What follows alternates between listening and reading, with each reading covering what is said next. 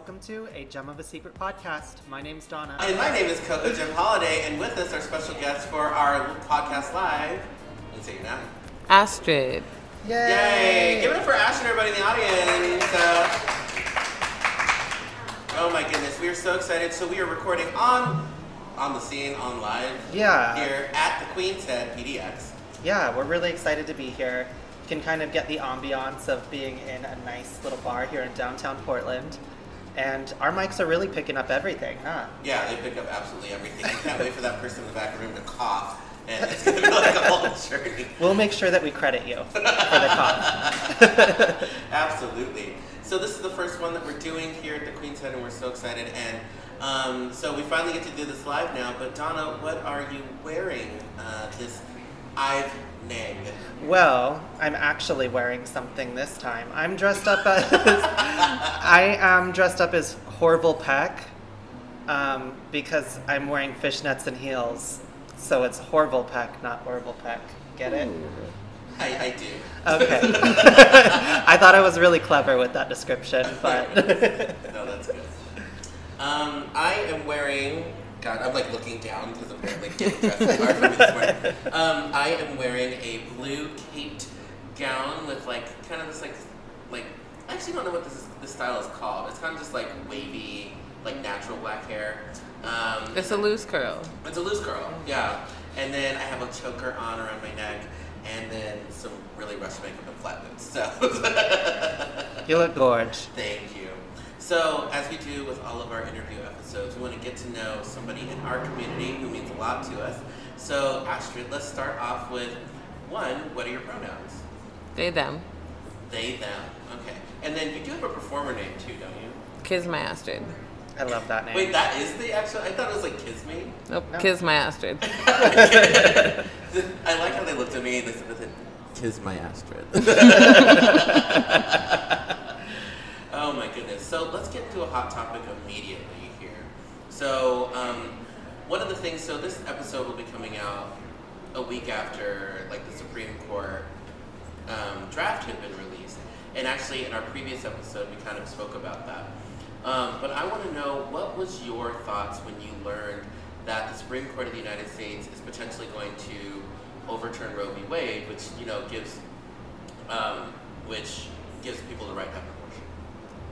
I was shook. I had to like turn off my phone immediately. I was like, let me just not look at this for a sec and process. There's already a lot going on in the world as it is, and now there's this, which kind of ramps up things. It's in the communities around us. This brings back a lot of like tension between the race wars that are happening as well. And you're starting to see a lot of tension in minuscule interactions, whether you're at the store trying to buy something or you're driving around and there's people in big trucks like giving you that eye contact and saying it's hard enough in all of the boxes also to exist and know that these people don't want that on a basic level. Right. Yeah. I vary those sentiments a lot. I work for a very conservative company, and I know that I feel really isolated in how my thoughts and impressions were about, you know, the announcement and everything like that. And of course, you don't talk about those subjects at work, but there's like a pulse, right? That you can, like, you can kind of like feel that pulse in your bones when you're going into a space about whether or not people actually agree with you or are hurting inside. Like I said this online like yesterday. I was like crying like all day yesterday for no reason. For a lot of different reasons. But I felt like the world feels heavy, right? I can feel that. You kind of brace for impact and feel that underlying community tension. Yeah. Do you think that tension that you were speaking about earlier is unique to where we're at being in Portland, having Vancouver so close and kind of being in a city that is surrounded by a lot of rural, smaller ideas? Kind of, yeah. A few years ago, it was a big place where Trump literally sent tanks through here, and we were dealing with the riots, and we're dealing with Proud Boys and the white supremacists, and those groups are here. Those people that you're interacting with each day in a car might also be so-and-so's cousin or so-and-so's cop or so-and-so's in the Nazi group. Yeah. And you have to watch out with where you're going or where, like, if people are following you or if you're, how you're interacting. But you also have to not be afraid to live. This is also the reason these things are important and the arts are important. We should be able to live and exist in our power. And that's threatening. Yeah, it's true. And one thing that kind of, so for our listeners out there who might be tuning in recently, so me and Donna, we live in Portland, Oregon, but the Proud Boys are actually, they originated out of Vancouver, Washington, which is actually, a lot of people don't know this, it's actually very close to Portland. Even though Portland is an incredibly liberal city and woke/fake woke at the same time, the Proud Boys are literally over the bridge. Like, I mean, that was the basis of where they come from. And so the Proud Boys, whenever there's like something happening in the world or in the community or whatever, the Proud Boys are usually around. Yeah, like, not too far away. Yeah, they're not too far away, and you can spot them easily because of the way that they dress and how they act and how they respond. And this isn't to say, and there is obviously subgroups like just white supremacists as a whole that might not dress in like Proud Boys clothing or things like that and carry their shields and whatever. So just something to consider for all of our new listeners that is kind of the makeup of our scene when it comes to some of these issues. Yeah. So one thing I want to know, so we were talking about this before the episode started about you existing like walking in your neighborhood and things like that. Do you want to like either relay that story again, or do you want to like kind of just do an overarching thing about that story? So lately I've been feeling the ramp up that we've been talking about.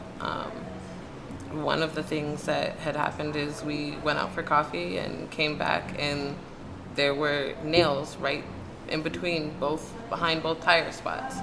And you could tell that it was very intentional. And then the other night when we were just driving to a Plaid Pantry and parking and getting ready, a person in obvious regalia, the mask, everything you can tell, is someone who is a Nazi. And they're revving their engine at us. And as my partner is getting out, they were like, "Oh, you and your bitch don't like that?" Immediately aggressive and intentional in a harmful way. And then also did some weird like knocking situation on the window with a ring. And you can tell that there was intention and harm there. So we left the situation immediately to go to a different Plaid Pantry and just kind of reassess because we just needed some snack and juice and wanted to get home. Yeah. Gosh, that is literally terrifying. And it's frustrating because of the way we present in our power together by being two powerful femmes and queers and different embodiments of how that is along the non-binary lines and also POC. Seeing two people like that is powerful, so that is also in a way threatening. Do you think, so obviously because this is an audio platform, can you talk about your ethnicity and your race so folks know as well? I am mixed white and black dominant, and I am trans non-binary, mask and femme presentation, fluid. Okay.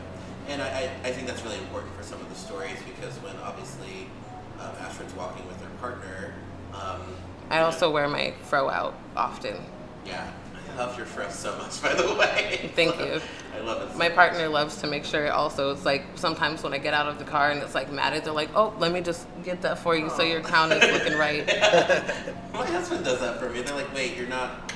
You got a little damp with the car." Yeah. They're fixing the crown. They do it right. Oh, I love that.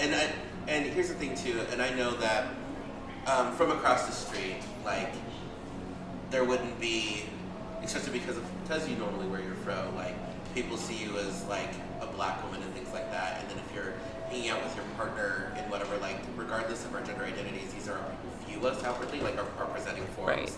And so that's even more intimidating, especially because you were talking, they were men, right, that were doing these actions. These are cis white men. Right, cis men are garbage.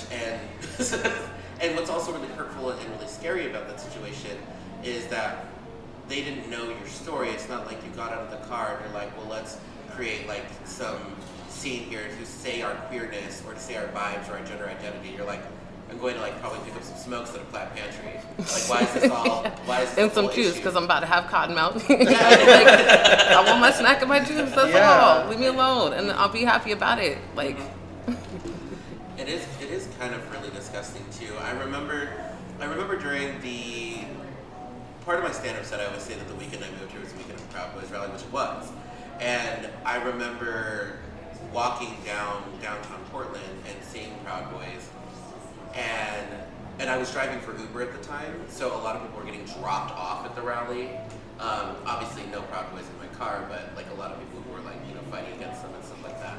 And I remember feeling so unsafe in my skin. So even though like out of drag, I don't know how much of a gay face or gay voice I may or may not have, but I was like, really concerned about my safety and just existing without even being able to present to the world who I was. But even so, when people got in my car, because you know they don't get in their shields and their hats and whatever, right. Like my voice was like lower, and you code switch. You do what you need to do to protect yourself. Yeah, and that was really gross, especially moving to a place that I consider to be insanely liberal. Yes. But it's hard to tell. Sometimes people can present in one way and say that they're about whatever online, but not follow through. Yeah. And that can be dangerous and devastating in itself by not knowing who's about what and where it's safe. Yeah. So switching gears a little bit, let's have our listeners get to know you a little bit better. So you've always kind of been involved in community activism in some capacity. How did you get started with that? And then where did your passion for it come from? I guess I want to say technically started back in Local Lounge days. And the need comes from like just seeing the needs and wants between people, kind of a hypersensitivity and observation in wanting the community to survive and caring about the community. I want to see things work, so I want to be able to connect or like pick up where people are dropping things, or like if person A needs like a dancer or their house moved and person B has a truck and has been wanting to help, I want to connect those things. Or like if people need spaces, or on a simple thing, we all as humans, like in mental health, there's a point in where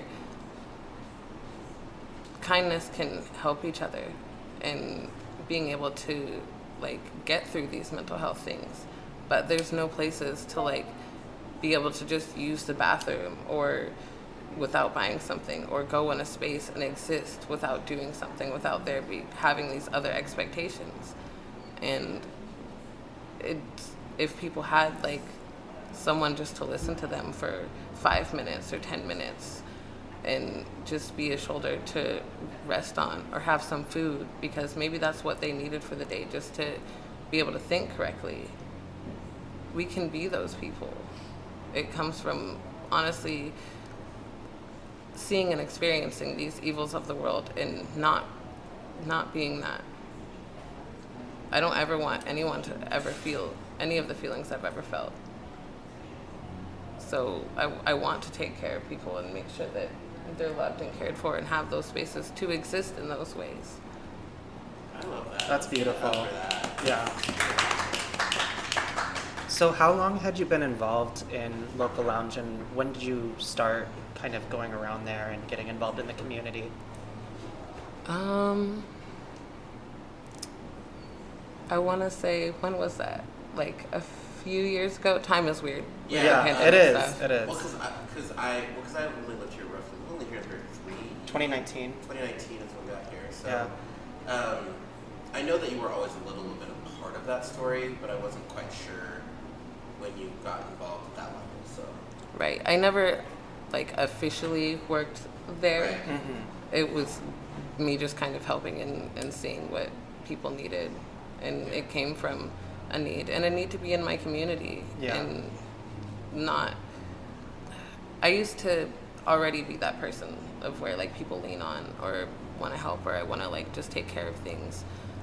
Like in my old job, Thrift Books, I would be like in 3 different departments were fighting over me, plus doing the safety meeting and doing the stretches beforehand for like work. It's so, but for the wrong people. And I wanted to be able to do that for my community and the right people. Yeah. And be able to lift up and have those energies, because that's what, I'm rich right now, and not in money. Like, that's not what it's about. It's about the soul. Yeah. And the people, and being able to work in the way that I work, and love and care for people, and know that I'm not leaving people behind, or people are not getting left behind, because as queer and POC, we've been fighting already just to exist every day. We can't be fighting each other. We can't be like holding on to little whatever's, because actually we all love each other and care about each other and want to exist and want to see this joy for each other. We all deserve that. We've been fighting for that for how long? We deserve that. That's scary because we haven't known that to be safe. But we're creating spaces now so we can do that. Yeah, that's, gosh, I super agree with that. And I do too. Because the thing is, like, because I have a lot of people in the community who support me and lift me up and raise me up, and then of course I have my sprinkle of haters and whatever, but I don't ever really wish negative on them. Like, as queer people, like there's that, we said it in a really earlier episode where, like, it was a meme that went viral about how straight people get the option of, like, dating in high school and whatever, so they, like, are more developed when they become older and they get to deal with other issues outside of having to, like, struggle with their sexual orientation. And so queer people are always just a little behind, right? They have a little bit of arrested development. Yeah, arrested development. And so, like, so we're doing all the stuff that most straight folks did, as cis people and straight folks did in their teenage years. We're doing it in our 20s, but now we're voting adults and now we're drinking and, like, so, you know, stuff like that. And we have all of that combined. Going through puberty and healing our inner childs and generational traumas, breaking those. Yeah, just like from like day one, and it just from in our 20s, and that's what really sucks about it, because we can actually cause so much harm. Usually, when you're in your teenage years, like usually you can pick yourself up fairly quickly. And so I feel like usually queer people in their 20s are just trying really hard to figure out who they want to be and themselves, and will oftentimes make a lot of mistakes that tend to be a little bit louder because we have. Because we're adults now. We're adults. Opposed to when we were kids. So, and I agree with that, because I think that, like, I always tell people, like, the meaning of life is literally just doing the best you can for whatever that picture looks for you, like, whatever that picture is for you.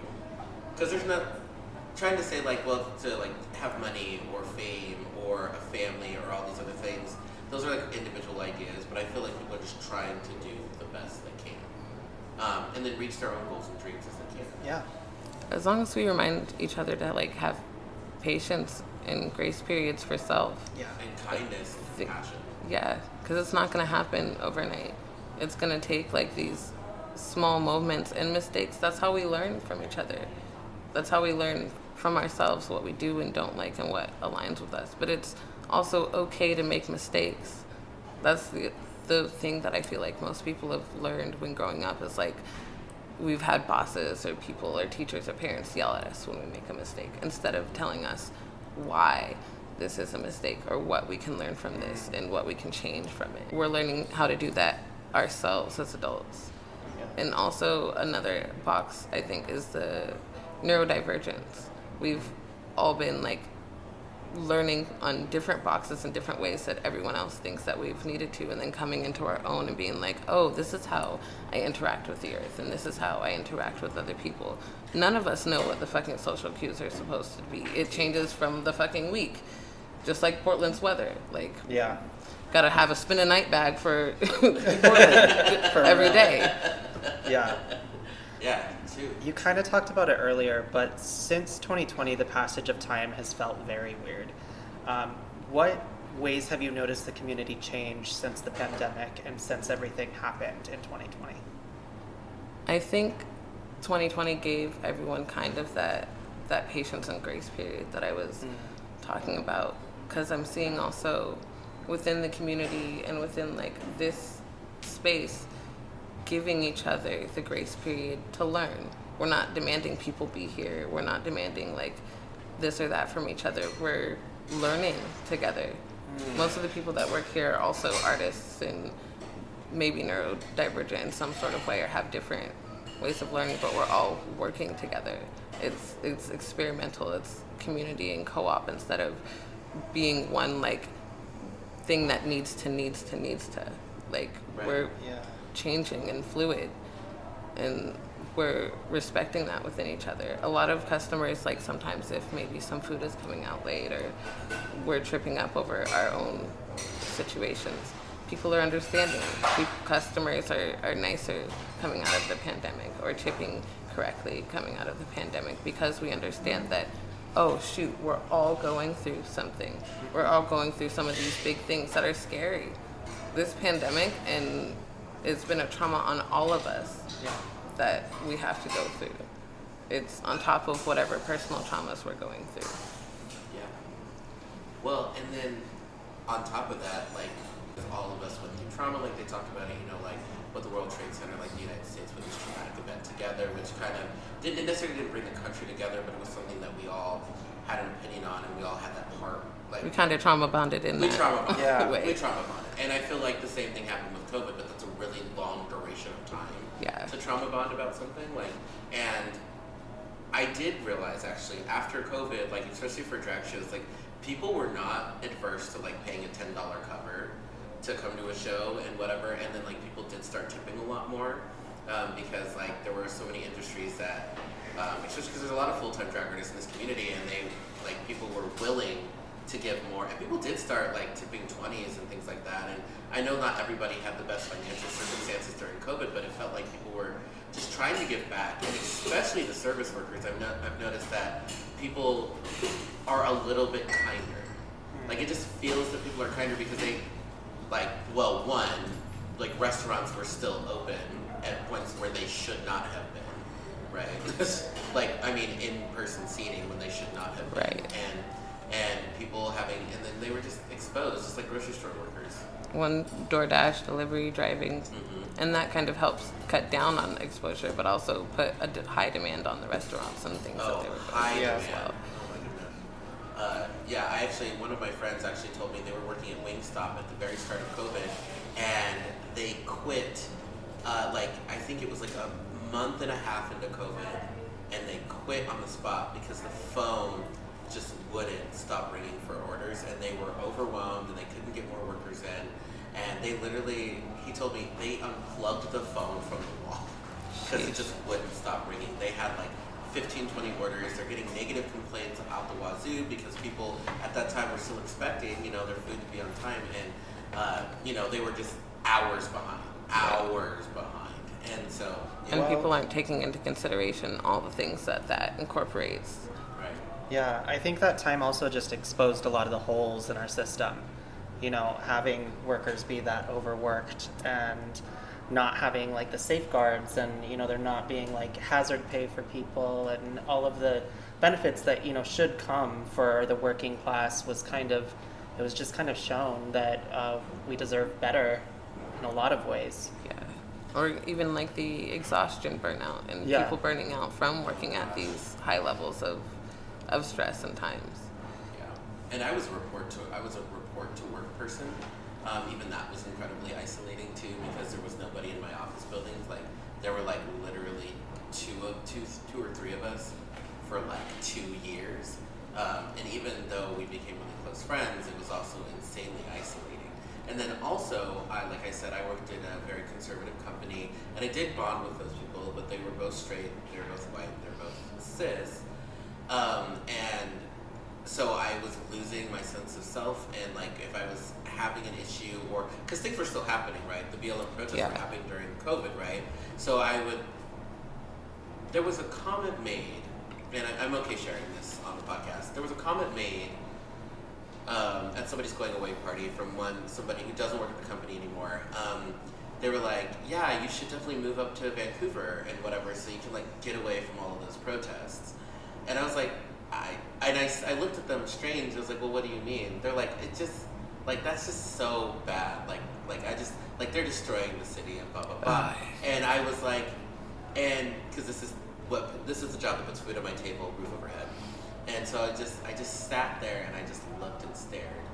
And I didn't want to say anything that would go against, like, my blackness, my queerness, and so I just stared. I didn't say anything.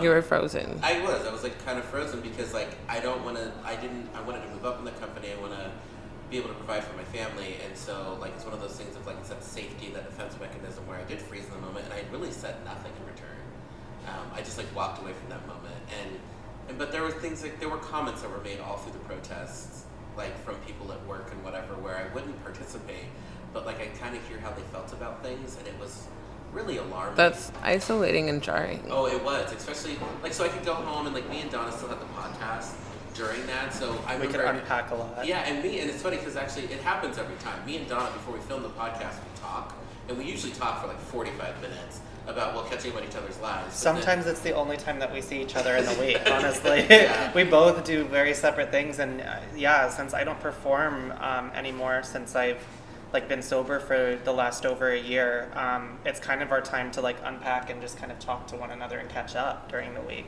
Yeah. So really a lot of these recordings that you hear of the podcast, it's like the only time Coco and I have talked that week. Mm-hmm.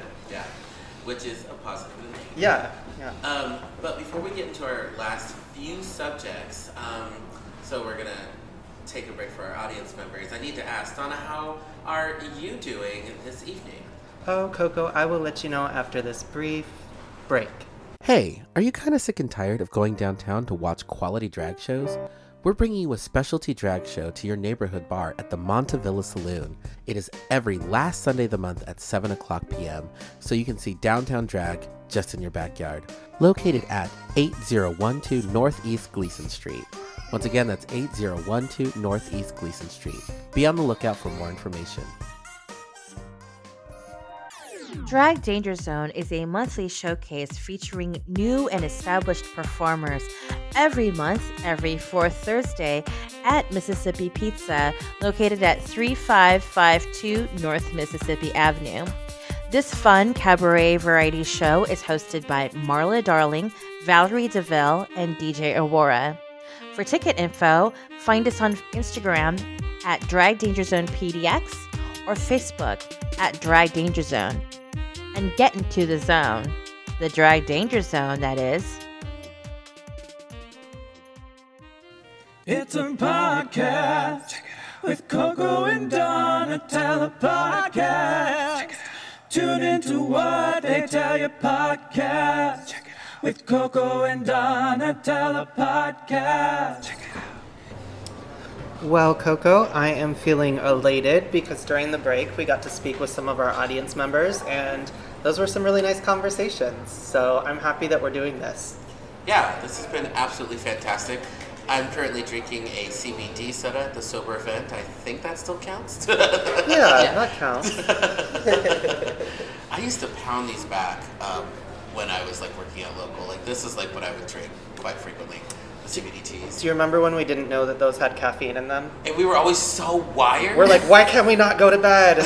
3 in the morning. And actually, that brings me to a moment that I'm going to try to find the photo, and I think it's on your Facebook anyway. So, because Astrid is our special guest, Astrid has a photo that actually went locally viral of you holding up the photo of Breonna Taylor in front of Local Lounge. Actually, I don't know who made that painting or that spray paint art. I'm not sure. I feel like maybe Eisen got it in. Okay. But yeah, so there's this picture of Astrid holding it up. I might still have it in back here. You have the photo here? Might, yeah. I used it for a recent number. That's awesome. But yeah, I just remember that photo just being so iconic, the way it was taken and being in front of all that queerness and whatever. And it was just so beautiful. And so listeners, especially for people in the audience right now, it'll be on our website at agemaofasecretpodcast.com. That photo of Astrid holding up the Breonna Taylor sign. Another thing, too, which I want to give, this is a really impactful moment for me, and it's actually why I wanted Astrid to be our first one for our live show, is that so when Local Lounge closed, Astrid was actually the person who came out of the woodwork to help me get it closed, right? And it was, and me and Astrid actually were there on the very last day, actually, that it was open.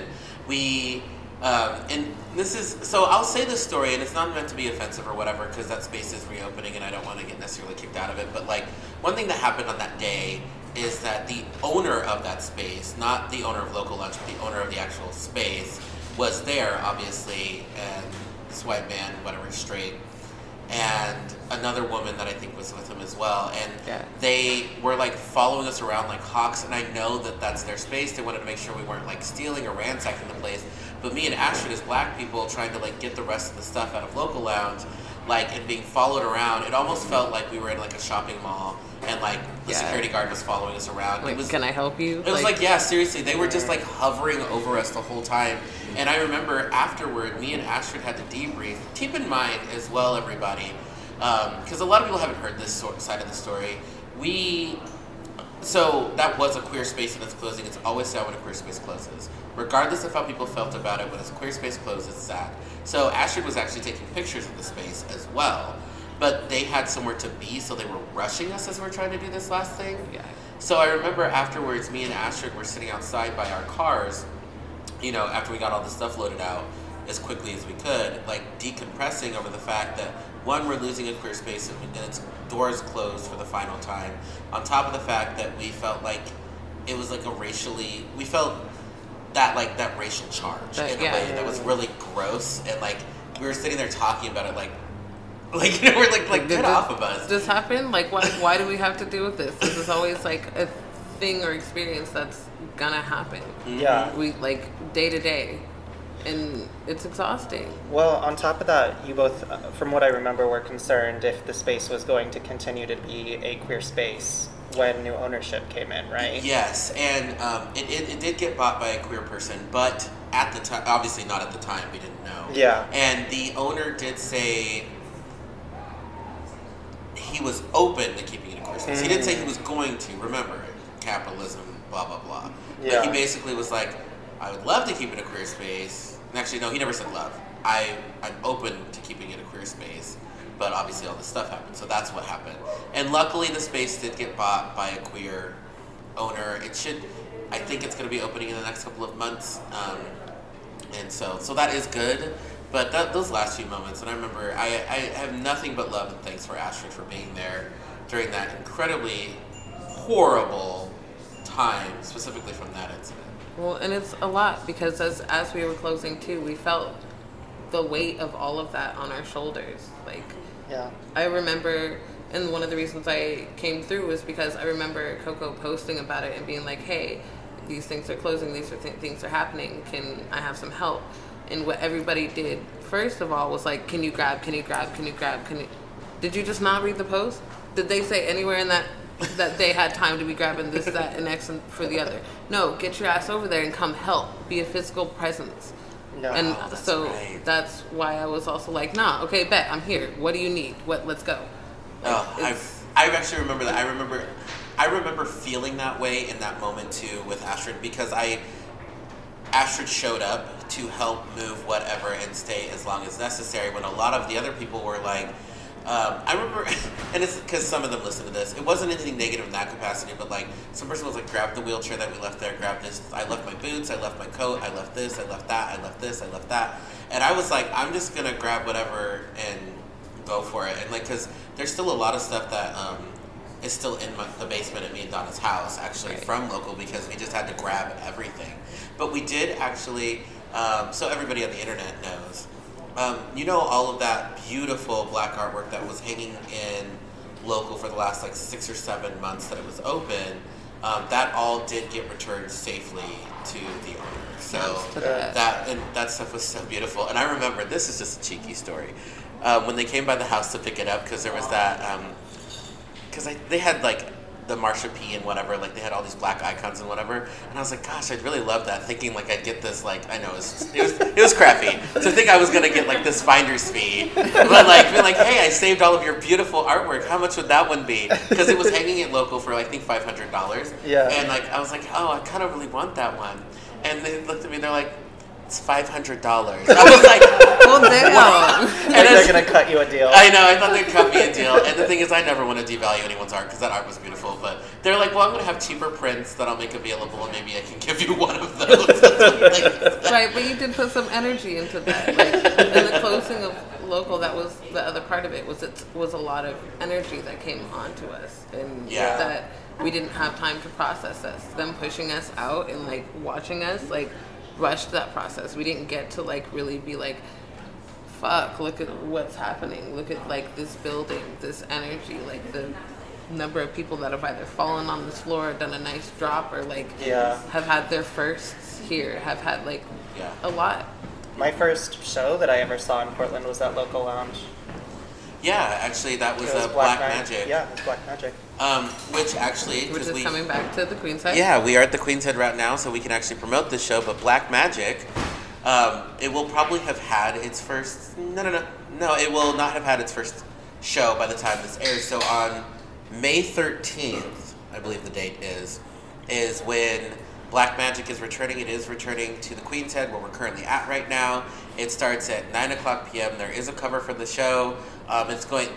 Rogue Storm Safari produces that show, and she brought back the original host and DJ, which includes me and Devlin Lynn Phoenix. Yay. So we're going to be back hosting together, which we're so excited. And I always said to people in the community that Black Magic is like, it's like my church a little bit. Like just being, like, this is actually a good segue to say this. Like, so Black Magic for me has always been a really beautiful moment because halfway through the show, I'd always take a moment to like talk about what was happening with like black trans women or the BLM movement or Don't You PDX or just something like that, just like any of those organizations or the Black Resilience Fund or Brown Hope, and like it was just a great way to like talk about our art.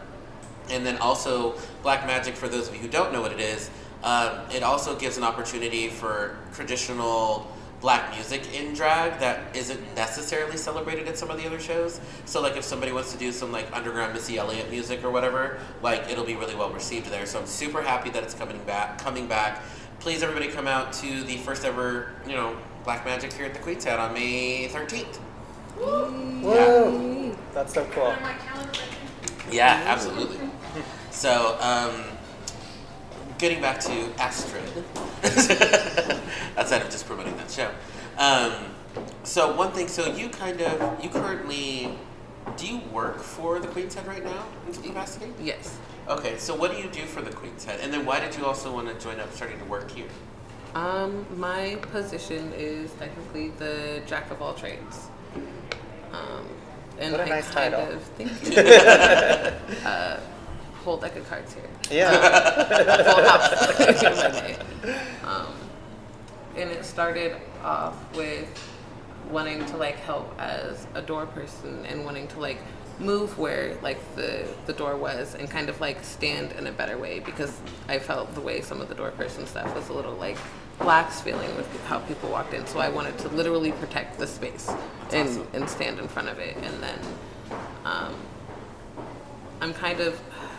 I like to help, and I can't help it. Like, I literally can't help it. Like, we'll try to bust tables or try to, like, pick up stuff here and there. And I think that's kind of how I moved into that, was seeing the intent behind the help and wanting to be there for the space in those ways and pick up on those little things. And being neurodivergent, being able to work and exist in that way, because I kind of almost work best in that way of being able to roll along and pick up things as I go. So being able to have that position so I can create and like keep these spaces, and also because we're going to have a 501c3 and be able to like have some artist residencies and productions and the sober. So I have a sober brunch coming up. You should check your email, by the way, Dom. Okay, I will check that. But we have sober brunches coming up and events where sober queers can also come and be here. And I want to, again, connect the spaces. So a big part of that is, it takes a village, right? Yeah. How many spaces do we get to have sober queers or queers who drink as well, or elder queers along with the younger queers passing along knowledge, keeping the culture, telling these stories, talking like we're talking now about what's important and how to interact with each other.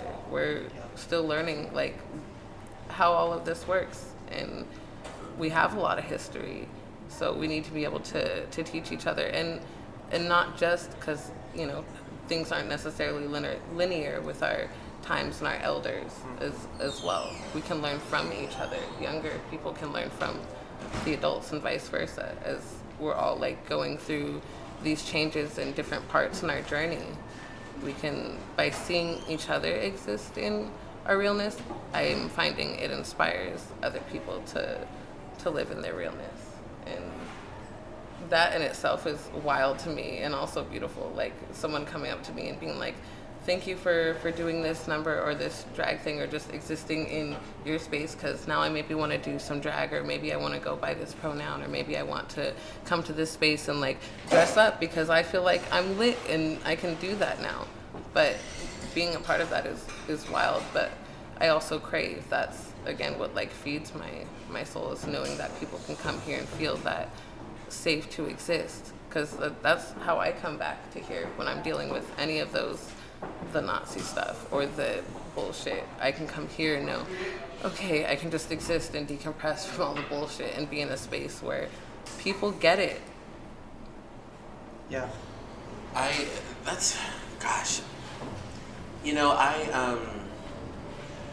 had been feeling, and I agree with that. Like when I come to this space, for me, like I was really struggling with my gender identity recently, and like labels that I like felt comfortable, and they do the big trans party here that was super, super successful, in the sense of like the community of trans people that work here. Yeah. And so when I came with my partner, we were dancing. I had a great conversation with Angie Tifa on the patio, and like met a bunch of other like trans folks and like people on the like, from gender fluid to whichever, and like it was really beautiful just to like be in that space, and I felt really safe and comfortable in that. And so I've had that space, but then I did a show recently, and I don't actually know if the space is still open, but it was a couple of months back. We did part of the Kwanzaa celebration, we did a thing at R&RE, and R&RE is a black owned co-op space.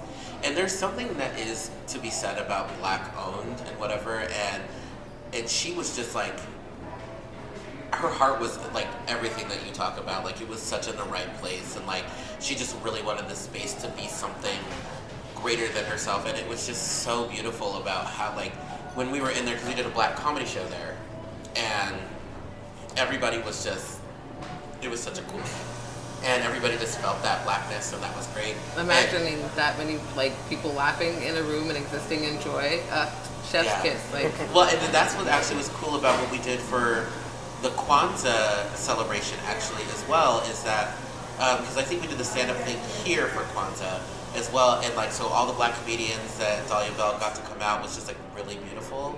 And like it just really was so cool just to be in that, and everybody was like laughing and having a good time and like being in that space. And so yeah, I know exactly what you're talking about, because there is a me and Don have talked about this recently, like taking that armor off, because like recently we were in a, for sure, and actually I'll just say it because I don't mind, we were in a bad roommate situation recently. We were that was stressful, and like we and Donna very much, like, we might have a party every once in a while at the house, but we take our armor off at home. Like, it's all off. Like, we live in the spaces, like, you know, like, from, like, marijuana to, like, drinking or just, like, being in your spaces, reading and feeling safe and comfortable. Like, and yes, you want that in public, but, like, we lost that in our home, and that was, You need to be able to have that space to take those self-care moments to recuperate from everything that we're dealing with. I know, and it's such an interesting dynamic talking about safe spaces in the realm of queerdom, to be able to take those armors off. And that's what sucks about when those spaces kind of get co-opted in that way.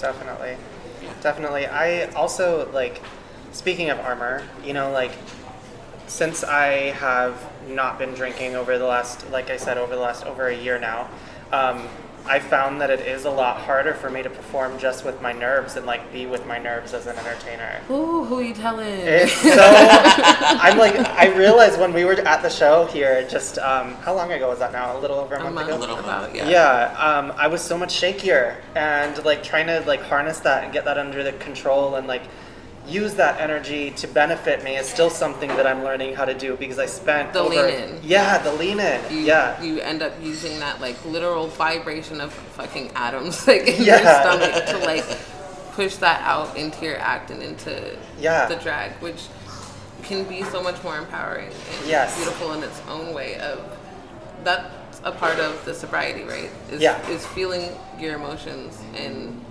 getting through them and kind of assessing them in those ways. Mm-hmm. Is it, because you're currently sober, right? Yeah. So is it about hard, a year? Is it hard working? And, congratulations. Yes. Congrats. Absolutely, congrats. Is it hard working in a bar? Actually, and the funny thing is, I've had a lot of friends who are sober and work in bars. But like, let's just talk about your specific journey. Is it difficult, like being in bar spaces with being sober? Not really. I feel like that's such a funny like feeling, but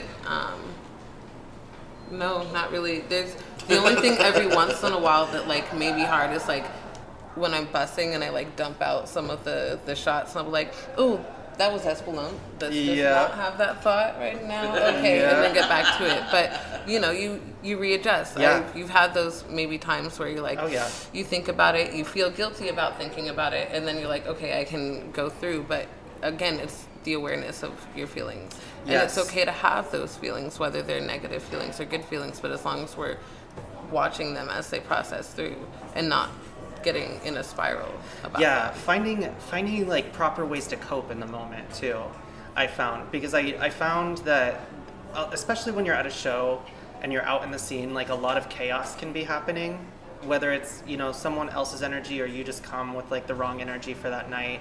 Like I find that it's really easy to try and numb that out by just going to the bar and getting a drink, and now trying to find like healthier coping mechanisms instead of doing that. Different tools. Yeah, different tools. Yeah. Like creating a toolbox that equips me with those to deal with those situations. And sometimes it's, for me, I've noticed sometimes it's little things like taking a smoke or a little bit of a CBD or weed break before work, and remembering to do that, because also once you get in certain routines, if you break that routine, that might trigger you. Yeah. Little, or that might make you feel caught up in, because it's kind of also like anxiety, right? When you there's sometimes where you can see it and catch it and be like, oh, okay, here are these tools, let me grab them, let me decompress. And there are other times where you're like, oh shit, I'm having the anxiety and I can see it happening and there's nothing I can do about it, but you're just in it. Yep. And those are also okay. We're not meant to be perfect. Unlearning some behaviors and habits isn't going to happen overnight. No. But it's okay to be aware of them. And learning also to, like, lean on your community.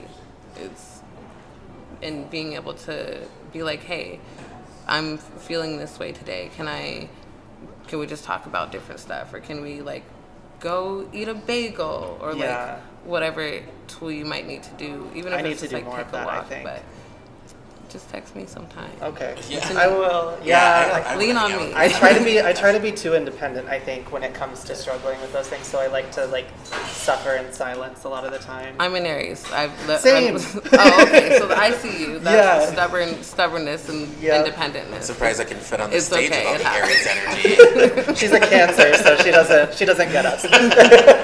Oh, my mom's a Cancer. That makes sense. By the way, balancing us out. You know? It's just steamy up here, all right? You know, the two signs most likely to be comedians are Aries and Cancer, so we're funny people. Yeah, we're funny people. Especially if they're all smoking. Yeah. So as we get to our allotted time that we've had for the space, there's a couple of things that I wanted to ask you as we wrap up. One, if you got into a bar fight, that's the question we ask all of the people that we interview. For those who are, wow, it's nice to see people who listen to the podcast before know what's happening.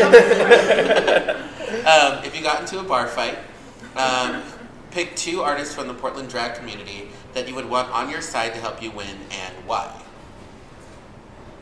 Okay. I don't know if you're going to be ready for this answer or if it's a weird answer. I would pick nobody because I would not want to ask to put anybody else in danger. Again, I protect my community, so I would not want anyone else to handle that situation but myself. And another question, I think, or answer to things is just because I am also a quiet and sensitive person and feeling and caring person does not mean I'm weak. I have my own power. So I'm not worried about what's happening or what's coming in here, okay? I'm also from a Wishabish Woods, all right? I'm not worried about it. I'm here to protect, and I care, so I will bring what's needed. But Astrid said, I don't need help. I mean, it's in the name. It's KizMyAstrid. You can either be sweet about it in the KizMyAstrid way or, like, are we going? Like, so you're like, I can take these earrings off real fast. Well, there's ready, that earring synergy right there. Let's go. These ones is ready. Oh my gosh. I live for this. Astrid said, I'm from Wishabish Woods. Gay, okay.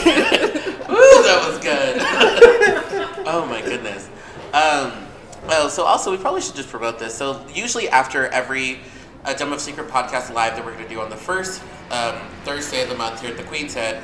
Immediately following is always the Cutie Show, which is hosted by Ann L. Fisher, which is it's kind of like an open call contest show for people in the community to come out and like see if they can win some cash money. So that's always going to be happening after. So I wanted to give some shout out to that. And then last but not least, this is real cash money, guys. Real come cash on, money. Do this like comedy, burlesque. Like, yeah, that's half of rent. Come on, y'all. That is half of rent. Be for real. So, is there anything that you want to promote, and then also tell the kids your social media? I guess if there's anything I want to promote, it will be the sober brunches that are going to be happening, and brunches that are going to be happening, which will be Sundays, 11 to 4, I believe. Okay. I'll have to double check the program for that. But, yeah, they'll be coming, and the bar is all ages till 9. Yes. Nice. So that will be there, and the food will be ready soon. We're getting some things in the works for, like, coffees and other sober drinks. It's not just, here's a Red Bull situation. We have, you know, cocktails, mocktails situations. Cute. I love that. And we want to bring the families, bring, like, kids, the younger generations, your found families, however that looks, however those dynamics are. We want to have that also space for people, again, to exist. Like, this is where we need to be. We don't have these places anywhere else. So come and just exist in that, however that is for you. Perfect. Absolutely. And then what are your social media? For Facebook, you can find me under Astrid Stark, or I think if you type in KizMyAstrid, and the same for my Instagram. Nice. Perfect. Can you spell KizMyAstrid for the Instagram folks? KizMyAstrid. Perfect. And then also, I'll have all of Astrid's social media listed on the website at gemandsecretpodcast.com. Thank you, audience, everybody, for coming out the first one. Thank you for being here. Yeah, so at this point, Tony, have any final words? I don't. I just want to say thank you so much for being our first guest. That's pretty much it. I appreciate you, and this was lovely. This was super lovely getting to chat with you in very similar fashions to how we chat all the time anyway. Yes. I love seeing you every time. Like, we're both so busy and, like, hard to find, but when we do meet each other, we meet each other on that different level of, like, got you. That. Yeah, you are always a vibe. You're always, like, we're always just sitting outside somewhere, or the hugs, or just even the small waves as we see each other on the street, and I've always really appreciated you, and I've always appreciated just your outlook on life in general. It's always been very fierce and forward, and I love that. And then also, you've also been the girl when I want to vent about black issues or queer issues or gender identity issues or just any of that stuff, like, you're always just down, and that's really cool because you're one of the things that somebody said this about at my grandmother's funeral, and I think this really applies to you, that you leave space for people. You just leave a lot of space for people, and I think that that's beautiful. So thank you, and I'm really excited about your brunches. For all the listeners out there on Podcast Land, remember that this event is actually a sober event on the first Thursday of the month. So if you are sober and want to come out and participate, and also they have a lot of food because it's Portland and they have to serve food. So keep in mind, and the food is actually really good here at the Queen's Head. Yeah. So I think that's it, everybody. I think it is. Everybody in the audience say bye. Bye. This has been another episode of A Gem of a Secret podcast. The hosts of A Gem of a Secret podcast are Donna and Coco Jem Holiday. You can follow Donna at Donatella_mysecrets on Instagram. You may follow Coco Jem Holiday at Coco Jem Holiday on Instagram. Original music by Touche Douche and Party Favors. You can follow them respectively at Touche Likes Beef and Party Favors Music on Instagram. For more content, follow them online at www.agemofasecretpodcast.com. That is www.agemofasecretpodcast.com.